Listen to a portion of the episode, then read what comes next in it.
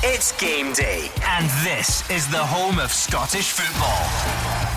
It's Clyde One Super Scoreboard.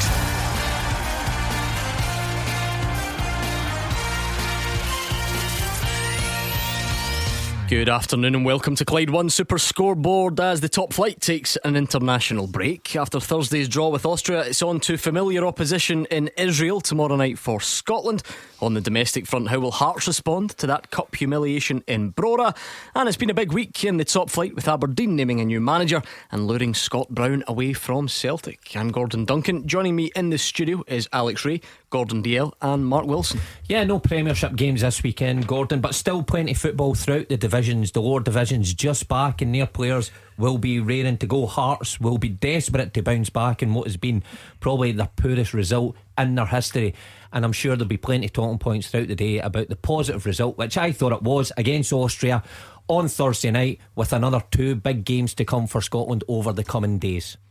Yeah, if Alloa was going to do anything, Gordon, they have to get a result at home today against Ayr United. Hearts have to bounce back after that humiliating defeat against Brora in midweek, and we've also got Airdrie versus Partick Thistle. Looking forward to it. Yeah, they still talk about the Dalziel and Wilson days and down in Airdrie, I believe, but um, we'll see how that goes today. Gordon, international weekend is always it's a bit frustrating for some people if you're a fan of a top flight team and you wish they were in action, but. How do you view things at the moment? Well, I think it's an opportunity for the, the Championship, League One and League Two to showcase their abilities. Gone a lot of good games. Um, you know, I spent a, f- a few years in the Championship. It's a difficult place to to go and get results. If you look at Championship card, and all eyes, I think, today will be on Hearts after that disastrous result. Um, so there, and, and against QTS. Um, so QTS, Q- the QOS, QOS. Great start.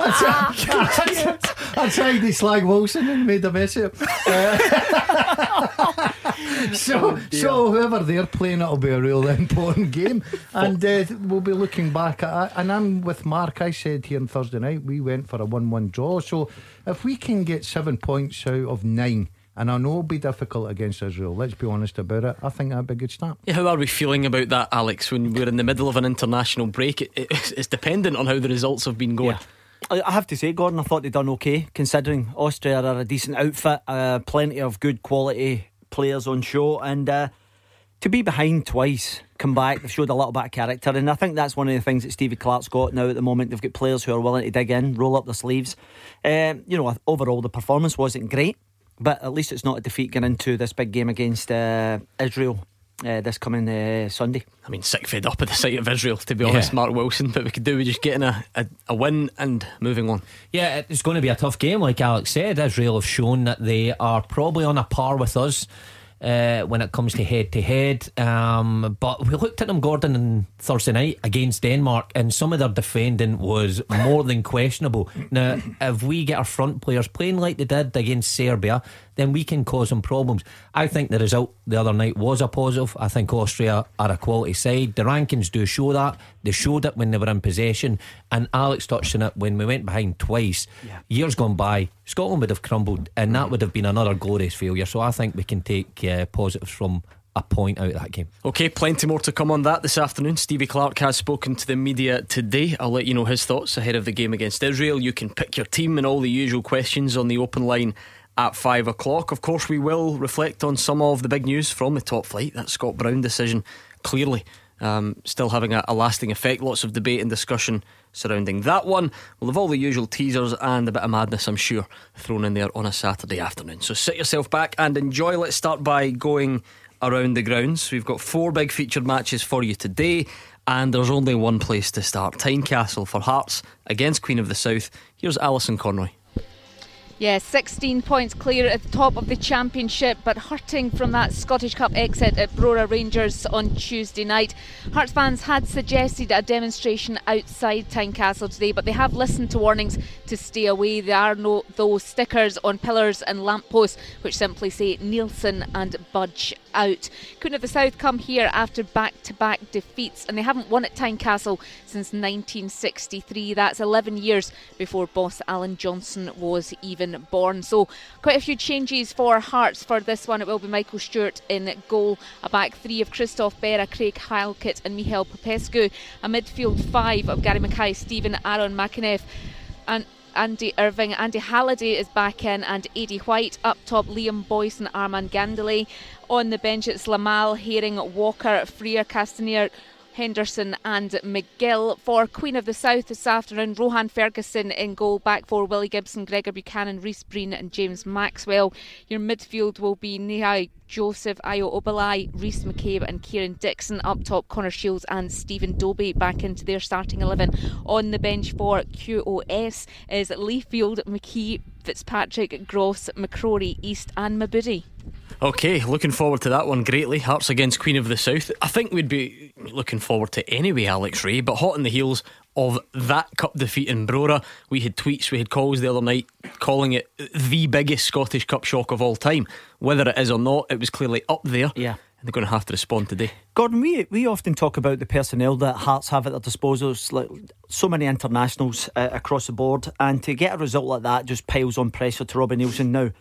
There's stickers, there's banners, there's uh, all sorts of things floating about Edinburgh today on the back of that. Budge out, Neilson out. I think fans are very reactive to this type of stuff. I know it's a horrific result. The main objective this season is to get back out of uh, the division. They're on course to do that by a country mile. I know the style's not been great, but they need to get back to winning ways because if they don't get a result today, Gordon, it just adds more pressure going forward for Robbie and Ann Budge. Uh, I'd be very surprised if there was any decision made uh, going forward in the short term. I what about the guys in the studio? Mm. Is that is it fair that the Neilson out stuff? Alex suggesting not because they're going to win the championship, but, but fans mm. clearly want more. They're looking for more. Are they overreacting or not? I, I think where they're lucky, Gordon, is the fact that there's no fans allowed in. Um, because I think they'd be under severe pressure on was it when was it Tuesday night? And obviously today at home against Queen of South, which will be another difficult game. But they've spent a lot of money. Yeah, you can look at the, the championship. The remit is to get out of that. But if you're going up to places and you know into the Highland leagues and you can't get a result against a team that's hardly trained, hardly played, then if you go and win the championship, which they will do, hmm. you're looking at these players thinking, "We do need to rebuild again next season?" And it's more and more money. Where he's getting a lot of criticism is a lot of his signings. So it might just need get to the end of the, this season and then it's another clear out. Can Hearts afford to do that and then compete in in the Premier League? This is their time to uh, to rebuild, and I don't think they're doing it as good as what I think the Hearts fans expected. Mark, what do you make of the reaction? Justified? Um, justified with a result. I, I, can see the anger. I think it is the worst Scottish Cup really? result. I do. See when you take everything into context, how um, the players have been locked down, how they've not trained. Then you look at Hearts. Hearts this season's been up and running. They're 16 points clear in the championship. Yeah, I do think it is the Big worst result. Clyde beating Celtic. Yeah, I do think it is. Well, it, it, do you not think so? Just asked, did you play that Well, I, I, I think it is. When you look at the the split between where Hearts are financially, if you want to take it financially, take it financially as well. Leagues apart put into that coronavirus, these boys not training, these no boys not playing games. I think it is the biggest mm. shot we've seen. Mm. For Neilson to go, no, I don't think that is right. I, I think um, it hurts a lot for the Hearts fans, particularly when they've been in the Scottish Cup final for the last two years running. They expect from their club, no matter what division mm. they're in. Um, it's an incredibly difficult job, but he spent a lot of money and you can see their anger. But I don't think he should lose his job over yeah. a Scottish Cup exit, even if it is one of the biggest ones. Let's bring in Roger Hanna and Fraser Wishart on this because you're both watching Championship games today in that division. Roger Hanna, the obvious retort is the one that Alex Rae gives. The priority is getting out the Championship. They're going to do it. They're going to win the league. They're 16 points clear. The difference amongst the Hearts fans seems to be that they're not. Some of them don't seem to be considering getting out of the championship as being the priority. They consider it as being the bare minimum. And and therefore all this other stuff, the style of play, the, the cup defeat against Brora is um is causing them a bit of distress. Yeah, I think the the biggest criticism through the week was that Hearts supporters weren't really surprised. I mean, we talk about it as one of the biggest shocks in Scottish Cup history. I don't think there were too many Hearts fans shocked by it. They have been unhappy, not necessarily just at results, but at performances Gordon this season. They think the team's flat. They think the team's one paced. They don't like the style of play that Robbie Neilson's adopted this season, and they're just going with what they're seeing with their own eyes. Daz talked at the top of the show about playing a lot of his football in the Championship, the second tier.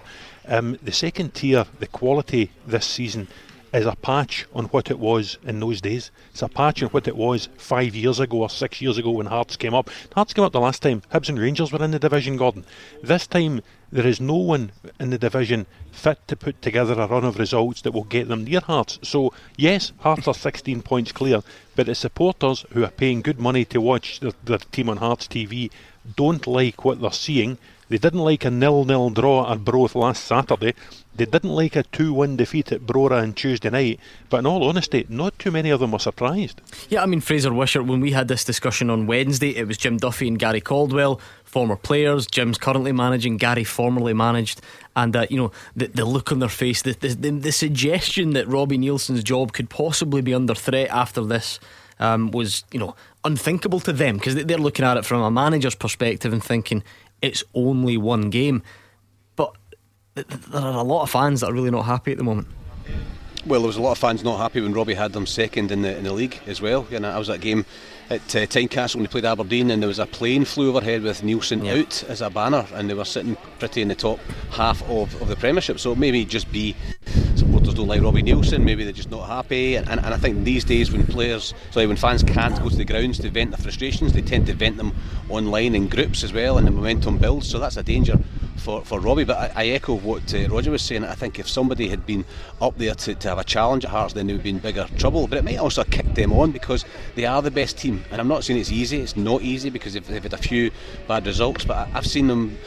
I'm at Raith Rovers today. They lost to Raith Rovers 3 2 at Tynecastle. It was 3 0 with 15 minutes to go. And, and it, they, were, they were awful. And the games I've seen them, they've not been good. And I think that's the biggest challenge that Robbie Neilson faces to try and change uh, the, the, the, mentality of the supporters to look at uh, get, getting the results first and foremost and then want to be entertained as well. And he's got to do that. He's got to change the team to play slightly better football. But to have his job on the line, I think, is a bit, a bit much. But it's an awful result. If it's not the worst ever, it's certainly up there. And uh, you guys are talking about Brora not playing for 10 weeks, one game since Christmas, trained four times, you know, that adds to it. You know, no matter what uh, Brora put into their team and, and the wages they've got, etc., and they'll be well paid for that level. They are a non-league team, so it's an awful result for Hearts, and they need to recover quickly. They cannot afford to lose today.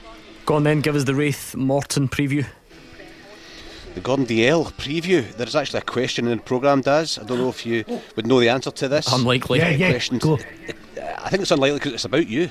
Yeah, go, go, go, go. It's name this. Name this season, and there's a season when Coventry beat um, uh, Spurs in the cup final, and you signed for Raith Rovers? That is the question, and you can answer it once I've done my preview. See if you can actually get it. What year did you sign for Raith Rovers? See the look in his face. He should know that as well. Wikipedia. Uh, he should know that. He doesn't know what date it is, uh, Gordon, so that's a problem. But back to the football, I'm looking forward to this one. I think both teams had uh, wins in the Scottish Cup in midweek. Raith travel to Livingston, Morton go to East Fife in the third round of the Cup next Saturday. But the priority, of course, has got to be today and the rest of the league season because the Championship's so tight. Morton sitting eighth place, 25 points, only three above both the playoff place, but, but they're also only five points behind Raith Rovers, who they play today, who are in second. And Raith will be looking to win to get that place in the playoffs cemented. Morton have picked up since Gus McPherson was appointed a good win against Queen of the South last weekend, a win in the Cup against Dunfermline midweek. We need to push on and get away from the relegation zone, and a win today would complete a really good week for the club because even a playoff place has its dangers when you look at League One and who could be they could be playing the playoffs, could be playing like Cove Rangers or Airdrie or even Partick Thistle as well. So they've they've got dangers there if they do finish in the playoffs. But I saw as I said earlier, beat Hearts at Tynecastle 3 0 up before Hearts got a couple back. Very impressive. They passed the ball well. They play with real pace, the likes of Regan Hendry in midfield, Mani Duku and Gozi Ugwu up front. I mean, you speak to players at other teams in the Championship, they have the reputation of being the best footballing team in the division. So a difficult game for Morton, I, I think, here today, especially when they played 120 minutes and penalty kicks during the week. And the experienced defenders like Brian McLean and Sean McGinty will need to be at their best today if they're to get something from the game. For uh, for Raith Rovers, it's a 4-4-2 formation. Jamie McDonald's in goals, Reghan Tumilty, Frankie Musonda, Kyle Benedictus, and Kieran McDonald at the back. Dan Armstrong, Dylan Tait, Regan Hendry, and Adam King in midfield with Gozi Ugwu and Manny Duku as the two strikers. Substitutes Robbie Thompson, Lewis Vaughan, Timmy Abraham, Ross Matthews, Brad Spencer, Kai Kennedy, and Jamie Gullen for Morton. They go with a 3 4 1 2 formation. Aidan McAdams, the hero during the week, is in goals. Michael Ledger, Brian McLaren, and Sean McGinty at the back. Darren Hynes, Stephen McGinn, Reese Lyon, and Lewis Strapp in midfield with Luca Colville behind the two strikers, Gary Oliver and Aidan Nisbet. The subs for Morton, Marcus Fjotov, Robbie Muirhead, Kyle Jacobs, Craig McGuffie, Calvin Orsi, Cameron Blues, and Kazaya Sterling. And the referee today at Starks Park is John Beaton. Right, what year did you sign for Raith Rovers? Um, I'm confident of 1987. Fraser. Yes, he is It right. took it only took him three minutes though. He's been he's been doing a lot of head scratching in here. Uh, funnily enough, so Morton, um, although it's at Starks Park today, was it at Cappielow you scored that overhead no, kick. Starks Park. You scored the overhead kick at Starks, Starks Park. Park. Yeah, the one that like the Capel. boys witnessed and are still talking about Well, it to funnily this enough, day. we've put it on Twitter today. Have you? Let's. Do you know why? Whose, whose was better, yours or John McGinn's? That's the question that we've Ah. got there. And uh, it's not going your way so far, I must admit. So we've gone like for John McGinn, retweet for Gordon Dalziel. And see, to be fair, see when you look at the athletic ability of, of the Dazzler Are you here, joking? I think you're being hard done by. Um, but Mc- McGinn's well in the lead at the moment. Not here out of place. Uh, because McGinn, uh, it's Scotland, isn't it? A lot of people out there don't like me. Right, so they're not voting. They're jealous, me. they're jealous. Exactly, Alec. The execution of You know, yours is top draw. Take the jealousy away from you, please, listeners, and go with what is the best. Right, okay, well, we'll see how that goes. You can vote there over at, at Clyde SSB on Twitter. Roger Hanna, teams, please. Alloa Ayr. Yeah, we're looking forward to this one at the Indodrill. David Hopkin's fifth match in charge at Ayr United. I saw them at Tynecastle a couple of weeks ago in his first game. Hearts weren't very good that day either. I need to tell you, Gordon, but the Hearts did win the game. And since then, David Hopkin's Ayr have won at Dundee, drawn with Raith, and they hit four in a cup win at Elgin in midweek, and they've moved eight points clear of Alloa at the foot of the table with just six games left in this truncated season. Um, they've also got a terrific record against Alloa. They've won their last five meetings, scoring 14 goals in the process, and they're unbeaten in their last nine, so they will fancy their chances coming here today. Alloa make one change. I know Peter Grant wasn't happy. I watched the game on TV a week past last night when they lost 3 0 here at home to Dundee. Peter Grant not happy. He's only made one change, but there will be a reshuffle because Innes Murray, midfielder, drops out, and a young homegrown left back called Lucas Williamson will make a start this afternoon. So it's Neil Parry in goal. It's a back four of Scott Taggart, Andy Graham, Liam Dick, and Lucas Williamson. Uh, John Robertson and Ryan Grant in front, and then Kevin Conley, Stephen Hetherington, and Lee Conley behind Innes Cameron, who's on loan from Kilmarnock but spent the first half of the season on loan at Ayr. Um, the subs are Willison, Buchanan, Troughton, Skugel, Jameson, Thompson, and Murray. Ayr, they're missing two. Joe Chalmers is out injured after a knock in training, and Corey he's out after limping off in the first half of that win at Elgin on Tuesday. So, again, a bit of a reshuffle. Viljami Sinisalo in goal as a back four, Jordan Houston, Jack Baird, the skipper, Aaron Muirhead, who drops back into the back four, having been playing in midfield under David Hopkin, Patrick Reading at left back. Then it's Michael Miller and Andy Murdoch. Then Luke McCowan, the top scorer with nine, Cammy Smith and Tom Walsh, and the front man is Michael Moffat. The subs are Minsky, Roscoe, Hewitt, McKenzie, Zanata, Smith, and Burjonis. And the referee at the Indodrill is Alan Muir. Thank you very much, Roger Hanna. Uh, Airdrie Partick Thistle. Airdrie still haven't got out of League One. The closest they've come in recent seasons was under the Dalziel and Wilson Dream Team. Maybe this could be the year to break that. We'll never, uh, you never know. Andrew McLean's looking forward to it. Yeah, plenty of interest in this one as well because the two teams have played the exact same number of games. They sit on the exact same number of points in League One, and they're only separated by the home side's slightly superior goal difference. So, with it being fourth against fifth, the teams will be desperate to get the three points and boost those playoff chances because there's only four points between second and seventh in League One, and it's vital they finish in the top half of that table as well, or get into the top half before uh, the split happens that's been installed this season, of course. And both these te- teams just getting back up to speed as well because of the lower league suspension. Just the one game for Airdrieonians since the restart. That was a disappointing 1 0 loss to Peterhead last weekend. Partick Thistle got a decent enough point at home to Cove Rangers last weekend before beating Cowdenbeath comfortably in the Scottish Cup a few days later. As for the teams, the home side, well, they're without Kyle Turner because he came on loan from Dunfermline last week, played his debut against uh, Peterhead last weekend. They got sent off four minutes into his debut, uh, so he's not in the starting lineup, but it'll be Max Curry in goal, the back four, Jack Mackay, Sean Crichton, Callum Fordyce, and Leon McCann. The midfield four, Paul Mackay, Paul Payton, who makes his debut, Ewan O'Reilly and Thomas Robert, and it's Dale Carrick and Callum Gallagher up top. The substitutes McNeil, Thompson, Roy, Sabatini, Ritchie, Mbayo, Connell, and Walker. As for Partick Thistle, it's Kieran Wright, two starts in goal. It's a back four of Ryan Williamson, Darren Brownlie, Mohamed Niang, and Richard Foster. The two holding midfielders, Stuart Bannigan and Shea Gordon, Connor Murray, Scott Tiffoney, and Joe Cardle in behind Brian Graham. The substitutes Snedden, Penrice, Bell, Rudden, Erskine, McKenna, Lyon. McIver and Geoghegan. The referee for this one at the Pennycar Stadium is Craig Napier. Oh, you've taken the lead over John McGinn in the yes. big in the big overhead kick vote. We'll need to keep an eye on that throughout the afternoon and see how it goes on. Thanks to the guys for giving us the team news. It now looks like, according to social media, there are some fans now starting to gather outside Tynecastle. Not too many, but some. Uh, Alison Conroy was was in nice and early. Didn't see any at the time. We are going to look back on some of the week's biggest talking points. We'll get all the guys involved and uh, you can tweet us your thoughts. We'll do that next. The team with the biggest support in Glasgow and the West. This is Clyde One Super Scoreboard. Mark Wilson, Alex Rae, and Gordon Dalziel are in the studio. We've got the top team all around the grounds as we build up to a big Saturday afternoon in the lower leagues. No top flight action, of course, because it is the international break. We will hear from Stevie Clarke later on.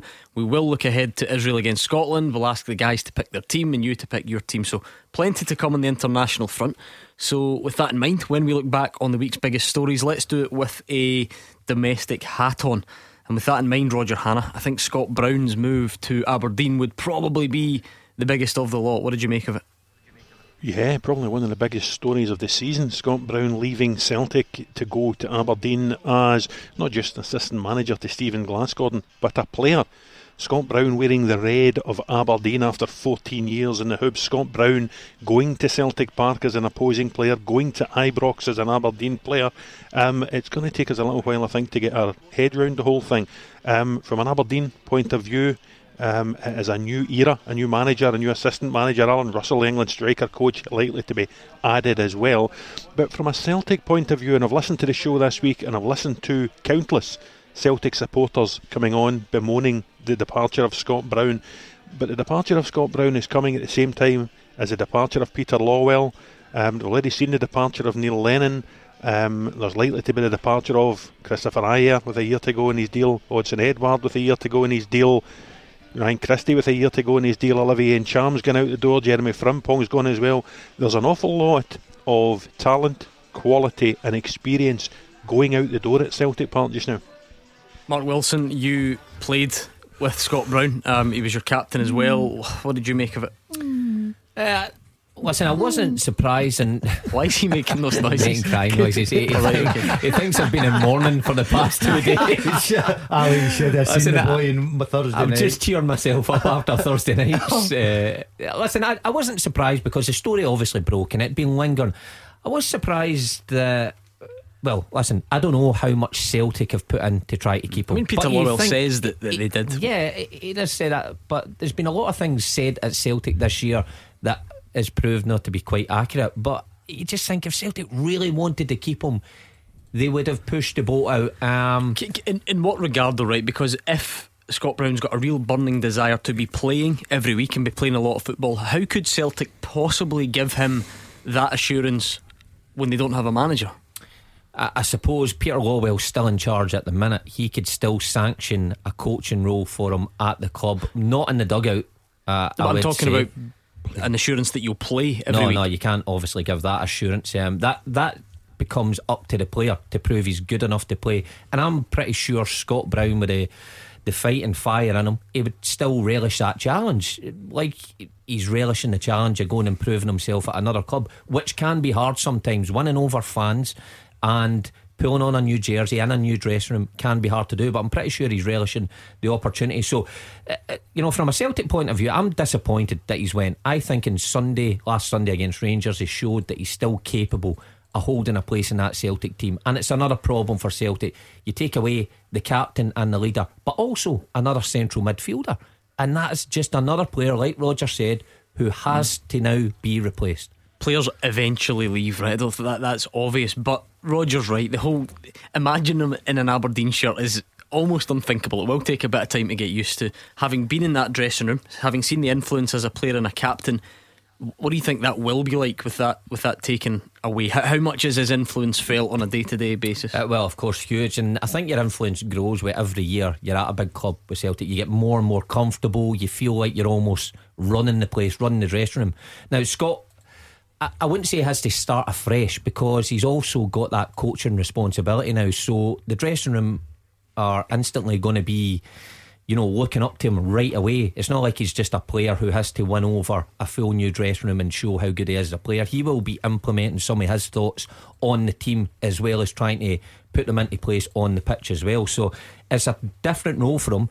Um, and I wonder how he, he, will manage the two roles. That's that's a, a thing because yeah. Alex here has has experienced that going from player into player management, player coach it must be difficult to manage both at the yeah, same time. It's very difficult. You have to juggle a lot of balls, Gordon. You have to do the training. You have to prove to the guys uh, who your peers that you can still hack it at that level. And going back to one of your points here, saying uh, about who, how will he know if he was going to play at Celtic or not? There's no assurances that he'll actually play up there either. You know, obviously Stephen Glass wants him to come up there. Once you have to start going watching games at night, Gordon, you're going to have to do analysis. You're sitting there till five, six o'clock in the daytime. Uh, all the stuff that goes with that, it becomes very tiring uh, when you're doing that to do juggle mm-hmm. both. So if he can go up there and do all of that, mm. then I think he could be a big asset. My, my, my, my point, my, point, my point on that was Stephen Glass is at least there to say, "No, listen, you'll play. I, I, I, I can see you playing." Whereas there's no one to there's no one to even no, suggest that at Celtic. I, I, take your point on board, Gordon, but oh, it's okay saying you will play, mm. but then obviously performance will dictate how far you go with that. And uh, listen, I think it's a fresh challenge for him. For me, I know Mark said last week, and he was he, he cantered through the game. But with a dead rubber, there wasn't a great deal of emphasis on both sides really. So I don't think that was a good yardstick. I think if you look over the piece of the whole season, I think his best days are behind him, and I think that's the reason why Celtic weren't really putting the full one out because I don't think he would have played anywhere near as much as next year. But I take Mark's point also about the influence he could still have within that dressing room. Mm. But I'm not sure that Scott wanted to be part of that. I think it's a massive gamble. Only my opinion. Um, I know that what you're saying about being comfortable, but I think it's a big miss for Celtic. I really do. I think that if you've got a guy of of what Scott Brown's achieved and what he's given to Celtic, I think you've got to in a rebuilding job have him somewhere in that building. I really do. Whether it's I know what you're saying about the playing, but his playing days will come to an end and he's not guaranteed to go up to Aberdeen. He's got to put the performances in, or he probably won't be playing either. But I just think for a rebuilding job at Celtic. Me personally, if I was at Celtic, I would do everything I possibly can to keep him. If he wants to go and play in Aberdeen, fine. It's a massive gamble for me. It really is. I think that I wish him all the best because he's been terrific for Celtic, terrific for Scottish football. I wish him all the best, but I think it's a big, big gamble. Do you, do, Daz, do you think that they actually showed more intent to actually keep him then? Because obviously, as Gordon says, we're going to give them guaranteed, potentially give them guaranteed uh, game time.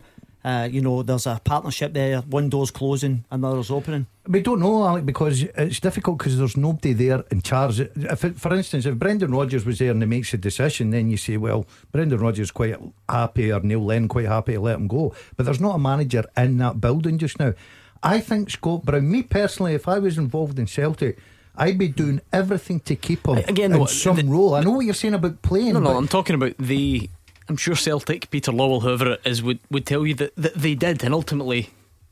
Wasn't enough. Yeah, how can you possibly give someone an assurance about playing that? that that's impossible, isn't it? Well, he's, got, he's, he's, he's, gambling probably on another season of football, Gordon, because he knows his future. He wants to get into the coaching. He'll probably look to go above that into management mm. when he gets his uh, his chance. But you're talking about a year. Me personally, I think you stay at a club as big as Celtic you work your way up. I think John Kennedy, for instance, look at the the sort of education he's got Career at Celtic. Path. He, yeah, so he's now for me. He's ready to move into management, whether that's Celtic mm. or another club. Then that's fine. But he's he's geared up for that. And I think that Scott Brown should have went down the same path. Fraser, nowadays you'll know this more than anyone. Players don't tend to hang around at clubs too long for whatever reason. The stats are perhaps the likes that we, we maybe won't see again over 600 games at Celtic. 22 trophies that worked out at a trophy every 28 games. It was over 120 appearances in Europe. Those are some big numbers. Yeah, they, they are. They're big numbers, and uh, and, and I know that uh, he'll go with the blessings of the of the Celtic uh, support. He's been he's been a good captain, a good player over the years. His, his record is his uh, trophy winning is incredible, especially when he's a man who was probably on his way out when, when Tony Mowbray was there. I don't think he was Tony Mowbray's cup of tea. I think he came on and left back one of the later games when Tony was there. So so he's fought hard to, to keep himself there. I think you guys have covered it all. I think the biggest problem for, for Scott and for Celtic is there's no manager there, and he is a big earner, if not the biggest earner. I don't know what he earns, but he'll be a big earner there. And if you're going to give somebody a year's contract at 36 who's maybe not got it for Europe anymore, still shows he can play domestically, but if you're going to compete in Europe and you get a big salary for somebody, the new manager comes in and says, I don't fancy him.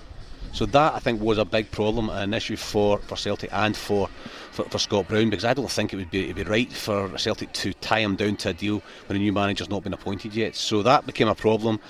And I think it because it's, it's a, a coach and an assistant manager role. I know him and Stephen Glass have been close for many years, and the plan was always to, to work together somewhere at some point. So it's come at this at this point. So fascinating. I mean, there's no love lost between Scott and Rangers supporters or Rangers supporters and Aberdeen as a club and their fans. The first game at Pittodrie and Ibrox are going to be fantastic next year. Hope we have supporters in there. It's a great story, and uh, he, he will, he'll go in and he'll, he'll chase things up. He's fallen out a few of the Aberdeen players as well over the years, but that won't matter once he gets into the dressing room. But but I, I think it's going to be tough for him to do both roles. Can he can he dislodge Ferguson? Can he dislodge McCrory in the midfield? Is that going to be a balance with three of them in there? Lots of questions to be asked, but uh, I, I, wish him luck, and uh, it's going to be a fascinating story once the next season starts.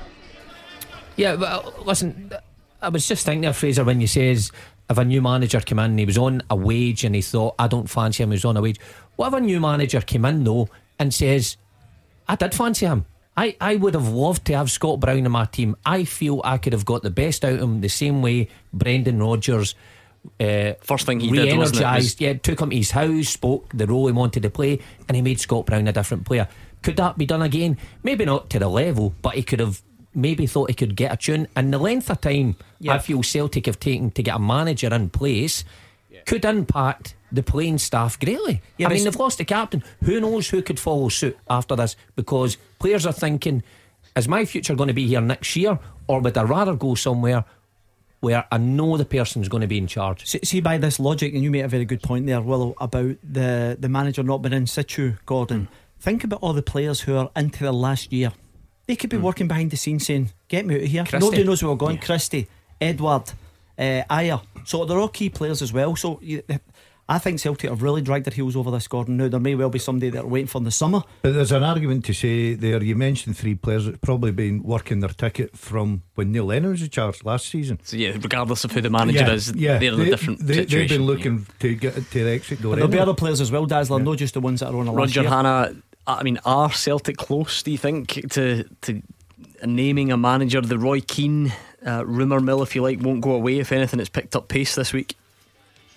Um, no, I don't think they are close because I don't expect if they're close, Gordon, for them to phone up and tell you and I who the manager's going to be. But if Scott Brown asks the question, I would expect them to tell Scott Brown who the next manager's going to be. And the fact that Scott Brown has left to go to Aberdeen would indicate to me that they haven't told Scott Brown who the manager's going to be, and that's what has placed the, the that seed of doubt about the future into Scott Brown's head and has pushed him towards Aberdeen. Um, Dermot Desmond spoke through the week, I think it was Tuesday, on the club's own internal channels. Didn't really tell us anything we didn't know. Um, and Celtic supporters now are growing increasingly frustrated by this. Um, if it was going to be Roy Keane, just as if it was going to be Eddie Howe, why wasn't it done six weeks ago? Because those two guys are, you know, available and ready to work.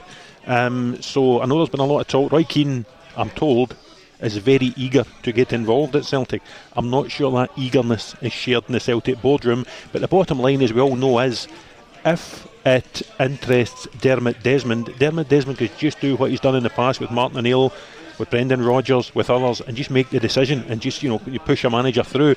But if it was going to be an Roy Keane, I would have thought it may have been done by now. Yeah, I have to agree. Um, because Eddie he's Howe, been there, he's been well, available. Well, he's been available. Roger makes a great point. Eddie Howe's been available. Their names won't go away, but if it is to be them, why not now? And I see Eddie Howe and Roy Keane on the TV each week. I, don't think their Sky contract Roy would hold Keane's them. particularly available though because he's not at the job in ten years. You know, yeah. or a, man, a, management job, sorry, in, in, that time. Whereas Eddie Howe might, and I know you're uncomfortable with this suggestion, but he might be wanting to assess his options. He might be looking at what changes in the English Premier League. Fine, whether that's right or wrong, But, but Roy Keane's not been a manager in 10 years. Yeah, so he's he could be in place tomorrow or last week if you like. But Eddie Howe, no, it doesn't sit right with me, Gordon, that Eddie Howe um, it's taking this long. I, I, don't mind him assessing options and thinking, okay, uh, it's a, a, change of country, a change of lifestyle, coming into a pressure situation. I have to think about it. But when it passes, how, how many weeks are we on now since Neil left? Um, probably going on four or five weeks or something like that when it goes to that length of time, then maybe you should start looking elsewhere. I don't get the impression that Celtic are close, Gordon, because uh, for me that Dermot Desmond statement on Tuesday was just buying time. Because if they were close to getting someone in, why put that statement out? Because they never really told anybody, and they they didn't already know. Uh, John says actually he's kind of disagreeing with Roger. He thinks it's a new management team that's coming in, and Scott Brown knows exactly who it is, and he's not in the plans. Simple. When Keane leaves, Broony will be qualified to manage Celtic. John's he's joined up a lot of dots. He's already got Roy Keane in and leaving, and then Scott Brown eventually uh, taking over. You never know. It is a funny old part of the world. Right, we'll park that one for now. If you want to get back involved in that later on, tweet us or pick up the phone when the open line arrives. We'd love to hear from you, but we will go back around the grounds ahead of the three o'clock games next. The winning team all season long. This is Clyde One Super Scoreboard. Gordon Dalziel, Alex Rae, and Mark Wilson are in the studio. We've got the top team all around the grounds. Less than 15 minutes to go until kick-off in our featured matches this afternoon.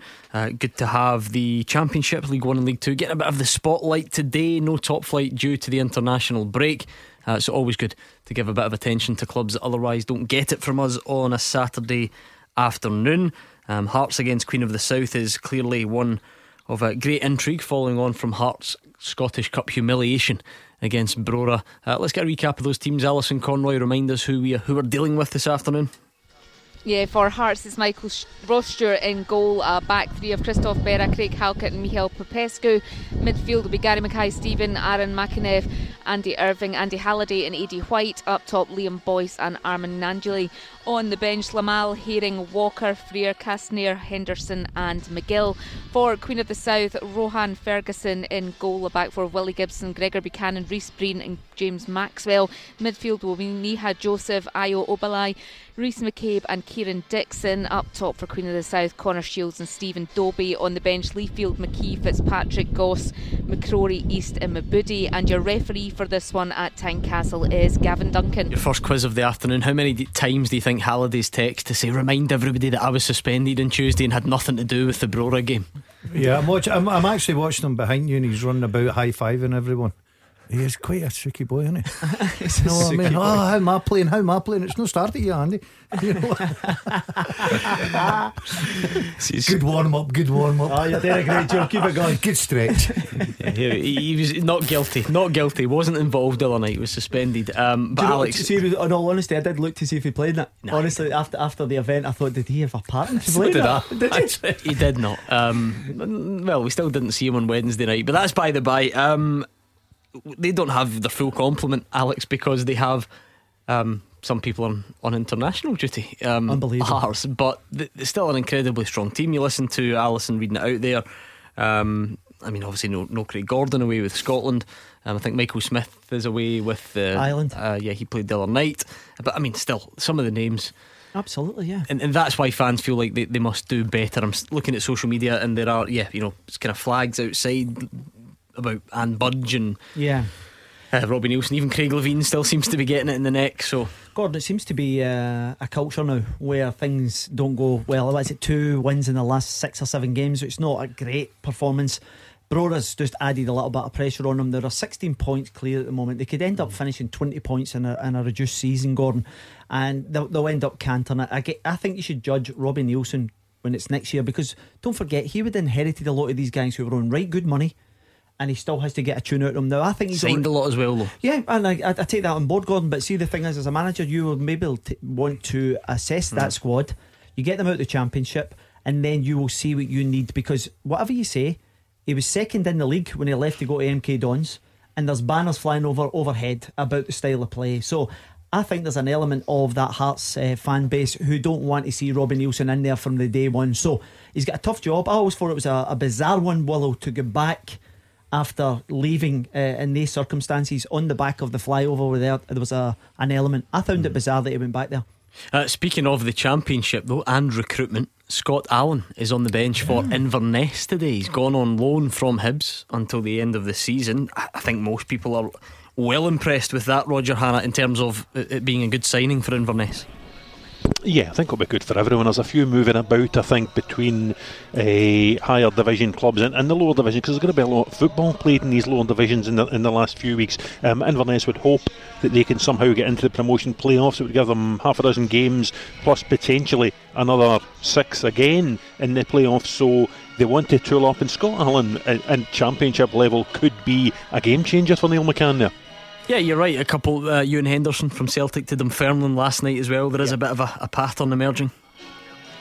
Yeah, very much so. And even if you, you, you look below, I think An- Andrew was saying was Scott Tiffoney moved from Livingston to Partick on loan as well. A few a few of those League One teams have, have been quite adventurous in trying to get players into to bolster their squads for, for the run in. Um, but Scott Allen is a standout when you know when Scott Allen's fit and firing. Scott Allen will be in the Hibernian first team, but you know he's, he's well versed medical issues this season. He hasn't been there. Um, Hibs without him have managed to get into a style of play. Jack Ross won't be changing the team too much between now and the end of the season. They've got that seven point cushion against up against Aberdeen for third place. They will fancy getting third place into the Europa League qualifiers, and they will hope that by the time they start those qualifiers middle of July, Scott Allen will be back with them and back in a position where he can really push to get into Jack Ross's first team. Yeah, good to see him get some football. He joined us recently on the show, told us all about his um, medical issues. Great to see him back fit at Hibs first and foremost. Uh, so hopefully Scott Allen gets some good football. That that could make a, a big difference to Inverness in the, the next couple of weeks or the, the remainder of the season, I should say. Yeah, it's a terrific uh, piece of uh, business for Neil McCann up at Inverness, Gordon. Um, they're climbing the table. Uh, they've added him. Um, he is a terrific player, boy. Um, he can open up defences. Uh, he knows the championship inside out. So I think that is a real good bit of business, and we wish him all the best.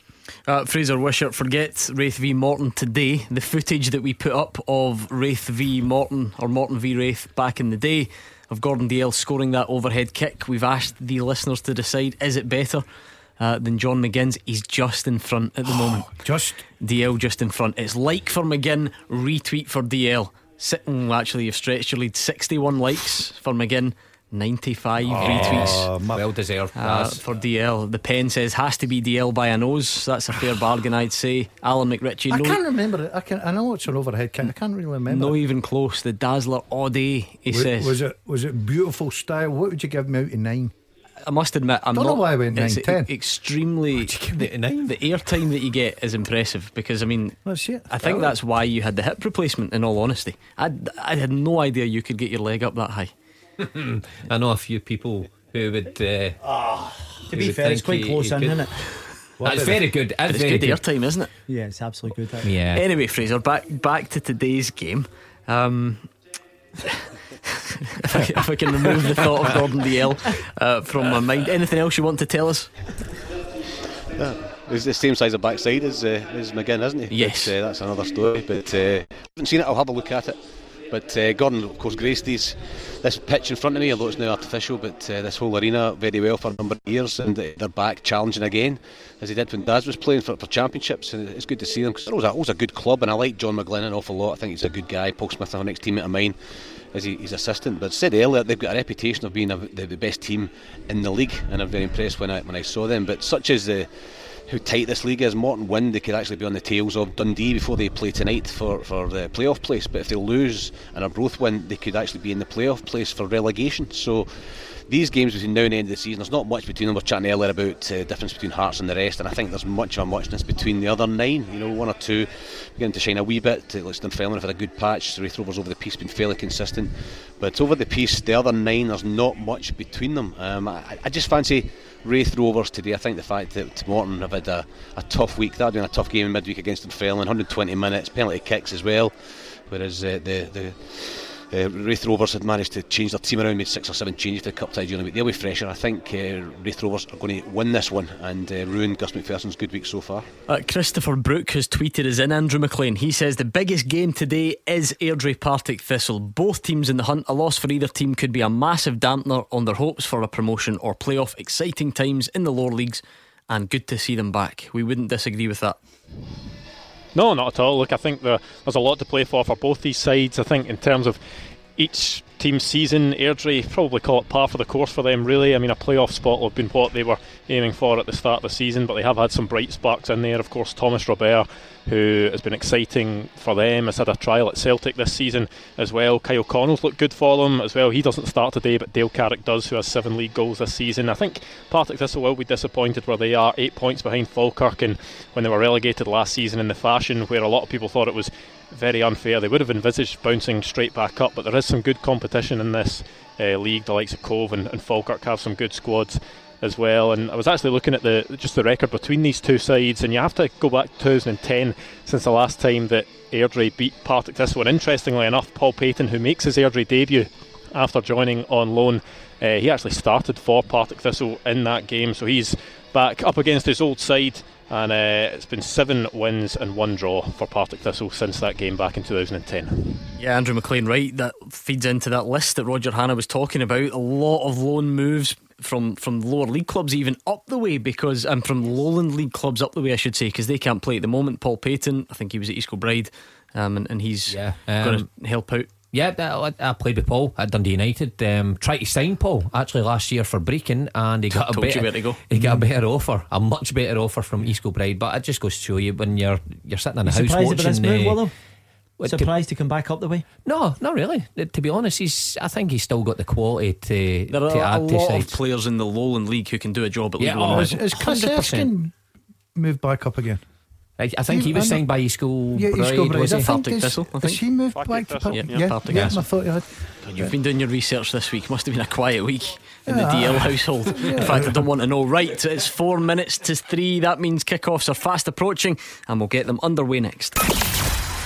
The fastest goals, the expert opinions. This is Clyde One Super Scoreboard. We are underway on a Saturday afternoon. Mark Wilson, Gordon Dalziel, and Alex Rae are in the studio. We've got the guys out and about, keeping an eye on the lower league action for you today, in the absence of the top flight, of course, due to the international break. We will talk Scotland. We will keep you up to speed on everything that's happening in the games today, and I'm sure there'll be a few more talking points along the way as well. But before we do anything else, I don't want any of you getting a head start. That's the last thing we need. What's the ACA looking like? We'll just stick to our featured games for today. Take us away. I'll go first then, since Yeah, yous- you're yous eldest. weren't prepared. Okay, Hearts will get back to winning ways. Um, Ayr United will beat Alloa. Raith Rovers will beat Morton. And I go for a Thistle win against Airdrie. Ah, I he's still bitter. He's still bitter. Come on, Thistle. That's terrible. I'm going Hearts and Cooney South draw. Well, I'll tell you what. Or Oh my maybe God. one, Well, with maybe one of these Queenie already. South. Flushes. With top scaffolding for all your scaffolding oh needs. God. I wonder how the Neilson out brigade are feeling right now. 90 seconds, not even on the clock. It's Hearts nil, Queen of the South 1. And it is a dreadful goal from Hearts' perspective. Yeah, Popescu, it is who's a nightmare. Popescu's had a lot of stick from Hearts fans this season. He passes it straight to the Queen of the South player. Oh. He feeds Connor Shields and he slots it beyond Stewart and into the back of the net. Hearts nil, Queen of the South 1. It's a shocker. Come on, come on, come on, come on. If you're going to lose a goal, Right, you very lose it early. Okay, can I go back to Macca? Because Yeah. I I've taken Hearts and you heard it. You heard it Yeah, it's okay. for a draw. Okay. right? Ayr United to beat Alloa, Raith to beat Morton, Airdrie Partick draw. Okay. Yeah, I'm going to go for Hearts still to win, even though I've got a goal down. I'm going to go for Alloa to beat Ayr. I'm going to go for Raith Rovers to beat Morton, and Airdrie are going to draw with Thistle. You think Hearts are coming back from this to win I, the game? I do, I do, but I have to say, Popescu doesn't know what day it is. He's still in the dressing room, uh, putting some uh, Ralgex on his. Yeah, there's nothing up with that. I tell you what, warm. though, how's how's your bottling out though for Hearts? I know they've got big players, international players, but you go up there uh, to Brora and lose midweek, followed by not the best result um, the week before, one 0 down here at home. You need you need some sort of reaction. And we've said it before, where managers always have to carry the can. Of course they do. If you look at individual moments, though, you're Robbie Neilson and you, you need a win. And you need your players to, to do their bit. And with 90 seconds on the clock, your centre back just decides to pass it straight to an opposition striker and, and they score. Mm, you have to say it's a good finish, Gordon. He's got a lot of hair to pull out, Robbie Neilson. But there's nothing a manager can do about that, Gordon. You're right. There's absolute. You can prepare, you can shape up, you can do everything. Style of play. If your player gives the ball away cheaply and you get punished, nothing you can do about Well, that. you could not pick him The if, one- he's, if he's a No. serial offender. No. God, did you Like- said something earlier on which I thought was interesting because Thanks first for everything. Mm-hmm. the Hearts fans will be looking at the personnel that Robbie's brought in, and Popescu will come into that bracket. So he obviously can't do nothing about a player. Do player. you know what's a bit all easier for them to do? There's no crowd. Can you imagine they've went 1 0 down and that place has got what 15,000 in it, say, right? These players I think would crumble. Yep. And I think the Hearts will get back into the game. But if there was a crowd in there, and this is what I'm saying at the beginning of the season, uh, the beginning of the show, Alex says it's all right winning the championship by a canter, Mm. but you're getting into the Premier League next year. I think it's another rebuilding job for Hearts. Do you know? See if you need a laugh on a Saturday afternoon. Just go and read the replies on Hearts' Twitter feed to the goal that they've just conceded. dear. That'll cheer you up. Um, if you're not a Hearts fan, of course. Was that Rhys McCabe there? Uh, Yes. Willow. Was, yeah. Yeah, because he was a good prospect at Rangers. Went down to Sheffield Wednesday, you know, got a good move down there, but it hasn't quite happened for him. It's good to see him back playing. Right, let's do this before we get anything else this afternoon. Mark Wilson. The first half teaser. With Sunday's Scottish Sun. Free goals, pull out, plus Davy Provan's, Crank and Fearless column. Hmm. Go. Since 12 13, four players have scored more than one hat trick in a single season in the Scottish top flight who've never played for either old firm team. Name them. So, since 12 13, four players have scored more than one hat trick in a single season in the Scottish top flight who've never played for either old firm team. Can you name them? I like that one. It's doable. It's tricky, but it's doable. At Clyde SSB, you need to tweet. You need to get the four names on one tweet, and you need to do it quicker than everyone else. So do not hang around. Have a think. Tweet us at Clyde SSB, and we've got a goal in one of our featured matches. Mark Wilson, you'll like this one. Oh! Goal flashes. You'll like two of these. With top scaffolding for all your scaffolding needs. That wasn't the one that I meant. Okay, now the one that you will will like, you'll like both of these. Brechin City nil, Queens Park one. Bob McHugh, but that's not one of our featured games. No. Airdrie one, Partick Thistle nil. Jack Mackay in the second minute, who's a player Wow. that you had at Airdrie. You were telling us all about him earlier on, and what a prospect he was. Yeah, yeah, something like that. Um, yeah, Jack was at Airdrie with us uh, first time round. He was a striker. He was a young boy from Leeds who we took up on loan.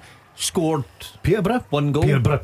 One goal for us. Peterhead. Um, Peterhead. Didn't, didn't quite hit the heights for us, but uh, the way Andrew read out the team, maybe we were playing him in the wrong position because it sounded like It he sound- may have been playing as a defender. Also sounds like exactly something you you two would do. Did we get, we get the right position for him, Does Uh, I kept telling you he's a fullback. You didn't listen. yeah, he's playing right back. Is he? Yeah. He's, so I told you that. I, I, I said to, I said to him day in day out. Play Mackay right back. He'll get you goals at set plays. Well done to him.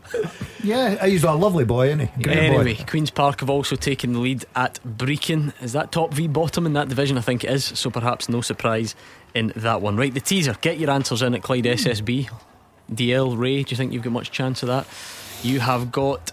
Mm, you've written down four names. You've got one. One out of four. Yeah, good, good Hey, effort. Dazzler, that'll say if you even looked at it. It's a bit of a. st- I'm, it's a I'm, slow I start. don't like playing.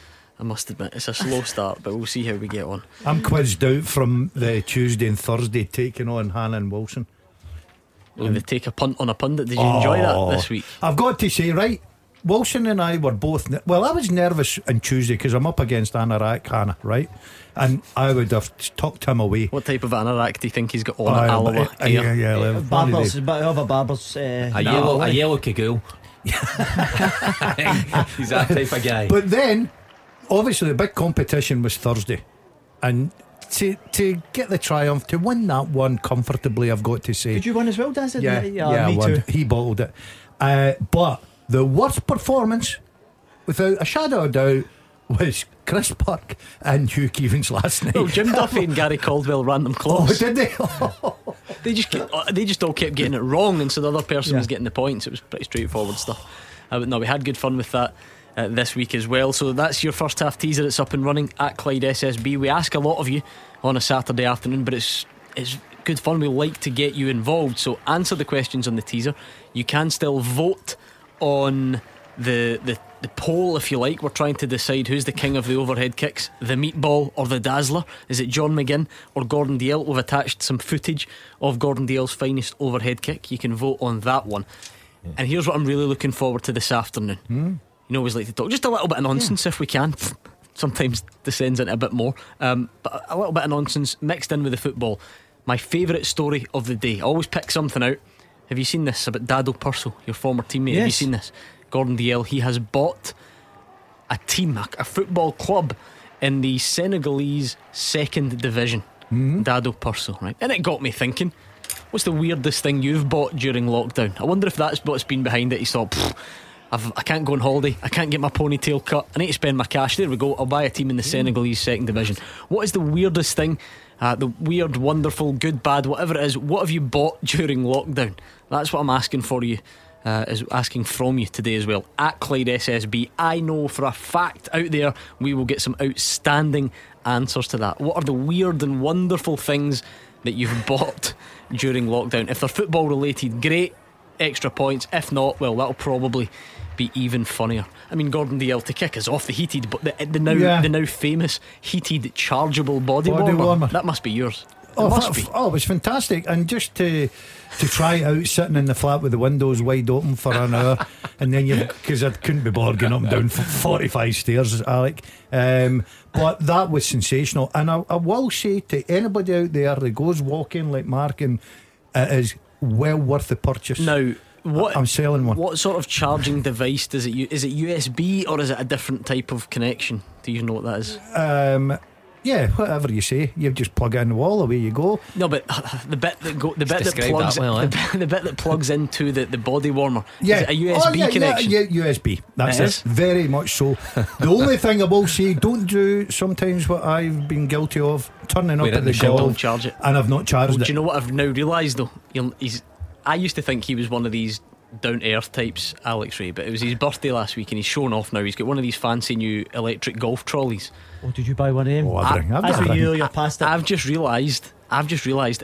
You've got, and I've seen your new golf trolley. I've Yeah. had the misfortune of playing golf with you this week. Yeah. It's got a USB it. charger on it. You could charge your body warmer whilst you're walking around the golf course. You could be plugged in. you could be plugged into your golf trolley as you walk round the course. I, do you know something? I am delighted I've changed you're your here. life. You have changed my life. You will guarantee I'm playing tomorrow first thing, 7 o'clock. Boom, and you go. Away, yeah, yeah. Nice and warm. There we go. Right, so Dado Pršo's bought a team in the Senegalese second division, which is going to take some beating. Gordon Dale bought a heated body warmer. Mark Wilson, what's the most random thing you've bought during lockdown? I've had a few buys. I have um, A house. We won't go there. That's fine. house. Uh, bought myself some soundproof panels the other day. Aye, for my son's bedroom that I put up. So thought that was quite be your own unusual. No, my own bedroom. No, not much. Sound- not much going on in there. soundproof panels? Um, How- what's he the doing? bird, the bird, he plays his computer games. All right, okay. Uh, the birdhouse is probably up there. The- well, uh, uh, no, sorry, sorry, sorry. I take it back. Not a birdhouse. It's just a bird station. I'm going to upgrade to the birdhouse what is wrong with this guy? because there's a lot of traffic in it at the minute, and I don't think it's stable Round enough. So, So hold on. Uh, you so you bought a bird station, Yeah, and you're yeah. attracting so many yeah, um, yeah. winged friends Yep. that you don't think the bird station can handle the weight, and you're now going to have to upgrade. Oh no, hundred percent. It can't handle the weight. Magpies, pigeons. They, they're a nightmare, the magpies, they attack Uh-huh. everything, don't they? Listen, He, he, yeah. he used to play in the Nou Camp. This guy. I- I'm quite impressed with that. I'm, I'm I'm going to get So a I bit more upgrade. information to see. You live in a flat, so I wouldn't. yeah, well, I I, wouldn't can buy hold a lot of birds uh, probably f- out the window in the flat. But there you go. so, I mean, right. I've had a bird house. I- I've, al- I, I have knew this also would- purchased a light as well just now. Uh, this is without a shadow of a, a joke here. I think he's stuck in the Suez Canal in that boat. I swear, I've been waiting in this light, honestly, and I get dispatched from China. I get dispatched from China not long ago, and it's saying it's delayed. It should have been here. Now, how could it be delayed if it wasn't on that boat? Where is truth. it? Here is the truth. Right, hands up. The small because. I'll, all, on a Saturday, I always think, what can we, what, what kind of topic can we think about that we can get everyone involved? It doesn't need to be about football, just a bit of fun. These are tough times, lockdown. What can we discuss, right? And this is what we come up with: your random lockdown purchase. I thought about the Suez Canal. I thought, what hap- what's happened this week that we could use on the show? And I thought, Dalziel Wilson Rae, we ain't going to discuss the Suez Canal. There's nothing in that. We'll put that in the bin, and we've just discovered that you've got. my kitchen light. You think Been it's waiting- stuck? uh, it must be. Got dispatched from China ages ago. Well, it could be in one of the, the ships behind it. Behind though. it. Well, that, that's still classed Well, I as suppose, stuck. yeah, yeah, aye, fair aye, enough. so the roadwork. Anyway. Fair enough. Canal. Have you not Have seen you not this? seen no? this It's story? just one of the biggest stories in the world at the Yeah. moment. No, No, couldn't. No, I He doesn't haven't. watch the news or read I don't the watch news. news. No, no. right. We'll explain it to you later on. Right. Okay. Heated body warmer. Yeah. Senegalese second division club.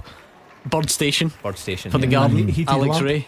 Uh, I'm still waiting for uh, my Peloton bike to turn up. Oh, you haven't. it's in the canal. it's in the traffic jam. Sitting next to his light. You've gone Peloton. I went I went for a Peloton Gordon. I was putting a wee bit of timber on. I thought I just can't accept that Willow. So I've got hey, the Peloton. Alex and in- Dennison. yeah. foot- Oh, I can just see them now. but, but by the way, this is the other one that I'm waiting on, and this this really needs to get its finger out. I've got the James Martin box On for the the, barbecue. You I know you like your cooking. I was watching him this morning. Did he have his box out? Oh, uh, well, I don't know if he had his box out, but um, I certainly watched him this morning. He's got some good tips. Do you like that? Aye. If you, you know what I'm talking about the wee uh, barbecue. Well, I'm in a you? flat. I don't think a barbecue's got to help me, right? I, have not got much room for a barbecue. knew you. or a I knew you three would deliver. A Peloton, a heated body warmer, and a bird station for the back garden. I Three wise men. The worst gifts on earth.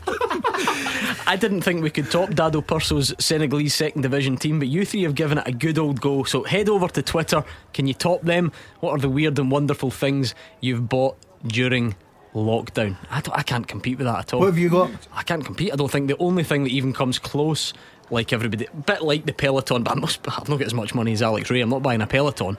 You're thinking, right, what can I do? I went for the old um, pull up bar, right? but I thought, no, no, no, wait, lovely. wait, but I thought, The first one. I'm not interested in one of these pieces of nonsense that clips onto the door. I'm going heavy duty, you know, big metal thing. I'll bolt that right into the walls in the garage, no problem. So, I mean, I'm kind of, I'm, not much of a DIY type, Oh, right? I mean, I try. I, I, I'm, I'm, I'm better than him for a start, right? Better than Wilson as well. They're hopeless. Um, so I thought it was, you know, I had the, the big drill, borrowed it off of me, all the rest of it, fired it up, and I, I took one look at it and thought, I'm not even going to, I'm not going to hang from that just in case. So I just gave it a little tentative pull with one arm, right out the wall. So there we go. That was that was a relief that I didn't. Did you? You, might not have seen me for a few weeks if I so, was up so the, the moral of the story is he's got a three bedroom house without a garage. I've ripped, I've ripped the garage wall down. Oh dear. So um, at least things happen. It's fine. I'll just buy a Peloton next time.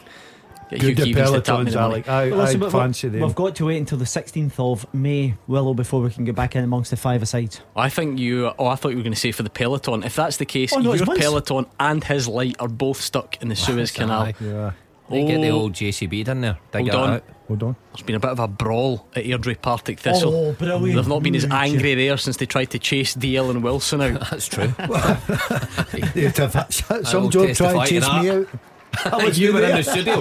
yeah, O'Reilly goes down, he dives, and um, it's all kicked off. I think he was booked for it. So, yeah. It's one of the things that gets players upset in it, Willow. You know, when you see a blatant dive, Certainly is. you, you get the big centre half going back and going, you have some of that. yeah, Yeah, uh, Brechin nil, Queens Park two, Louis Longridge in 15 minutes there. Cowdenbeath one, Stranraer nil. Uh, See, if, you Gavin clo- Morrison. if you close your eyes, you would think Willow was in the Still dugout. there, aye.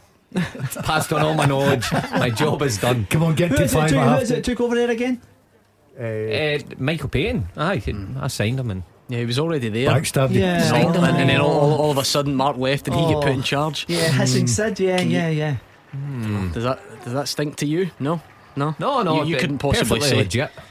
I think Your big confidentiality clause wouldn't allow you to comment, but we can. Uh, right, we've got. Good strike by Halliday there. Gordon, a volley for about 20 yards. Hold on, one of these.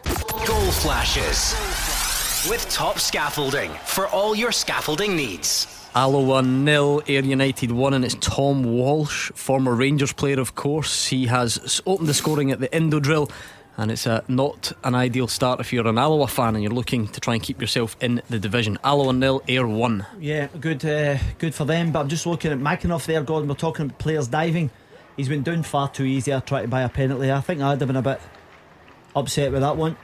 It's not like the season for Alloa, isn't it? Though that they're they're eventually going to go down. I think they've worked miracles to stay in the league. When Jim Goodwin was there and he kept them up against the odds, I think it's is it four seasons they've still managed to stay in the championship, but odds are stacked against them this year. Have you written them off already? Yes. That goal? But today, yeah, Yeah. But I'm talking about points difference as well when you look Yeah. at them. Yeah, but you can go on a, a, run in the championship. You see Inverness uh, when obviously Neil McCann went in there and it didn't go off to a great start, and then a, you know A couple of wins. Yeah, exactly. Just look, gets you up that table because it's very, very tight in that Yeah. championship. Edinburgh City have taken the lead against Stenhousemuir. Rafa De Vita, um, what a fine player in his day. Yeah, Rafa De. Vita now playing for Edinburgh City. He's opened the scoring uh, against Stenhousemuir. So Hearts, remember, are 1 0 down to QOS. Oh, of course, it's the rematch as well. Halliday and Gibson. That's what it is. So we're It going to get a square go up the Royal I, Mile. w- I was wondering. I, I thought Andy was quiet there. Are they both playing? Both playing, yeah. W- Willie Gibson, after trying to offer Andy Halliday out into the car park, he went on to get player of the month. Yeah, he kicked on his good, game that. to a new level. So we'll see how that one pans out. Um, and I'll tell you what, if there were a few Hearts fans gathering, and please don't, by the way, we'd obviously discourage that. That's not okay. We can't gather at the moment. Um, but if they were of a mind to do it before the game, I wonder what things might look like afterwards if they lose to Queen of the South. They are a goal down at the moment. Well, we were we were talking about um, Robbie Neilson's future, right? Would that be the end if he lost today? No, I that don't would think so. that would need to be the most unusual sacking in in modern What, 16 history. points Sixteen points clear clear, and and, get get sacked. Well, hold on a minute. You- You're saying 16 points clear. Dunfermline win today and Hearts lose, just for say, say right, and they win their two games in hand. Seven points, guys. Seven points. And Roger is quite right to point out the, the you know the, the championship Hearts won the last time was a very different league. Yeah, and they, absolutely. sti- Was, they still cantered it. So um, it's going to be an interesting one. Um, I don't think you're going to invest so much in Robbie Neilson. You know, give him the backing, Yeah. bring him back from Dundee United, the money it cost, and so forth, just to bump him when he's so far ahead. Not a chance. Uh, right, you've got company. Alison Conroy's got in touch. She bought a bird feeder as well and a bird table, so Ah, you two can discuss. catching on, catching on. Uh, you can discuss what the, the best tactic is on that. So we've got bird table, heated body warmer, Peloton. Can- we've got Senegalese second division club. Let's go and see what um, is on Twitter. R Hunter. Uh, yep, absolutely not reading that one out. our Hunter, thanks for sending it in though. um, Colin Mathers, maybe a bit of a joke. I don't know. He says a ten in a row T-shirt. What a waste of money. Uh, says There's Colin. a few of them about. Kamara Dot, Oh, by the way, I'd be tempted by one of these. Couldn't do it in your manner, Alex Rae. I don't think. Kamaradona's gone for the robot grass cutter. You seen these? They're just, brilliant. Just send them on their way and it just does it for you. yeah. Nah, that's there's no fun in that. God, you know I love cutting my grass, taking pictures, and all that, but that's ridiculous. A robot. Yeah, it just does it What for you. You just sit back and it just fires. up. Not having that. Not a, not I a think, chance. I think that'd be good. what, if, in your you're, flat? if you're lazy like us, Uh, yeah, cut the carpet. Uh, the, the, the, talking about the robot, the one thing I wanted, and I can't afford it because I've not got that much money, was the remote control power caddy. I think they're fantastic. Is that right? ah, but see that's that's too sensible. We're looking for bizarre here. Bizarre, right? Yeah. Okay. Your heated body warmer was perfect. can I Don't go- waste it by I- suggesting just- anything uh, else. Do you know, Gordon? Honestly, you've, I'm excited the fact now that I can charge because sometimes you go out and you press the button. There's three settings to it, right? For What, everybody. what are they? Uh, You never Red, put, you can, green you, and blue. You never put the third bar on, surely. I put the third bar on at the beginning, but it, the battery goes down quicker. So now, if it's a cold day, I plug it in, three bars on, 18 holes. Go, Dad, see, see when I'm walking around a golf course, regardless of what going, usually I'm quite warm going. I couldn't even think of, you know, oh, what a goal! Goal flashes.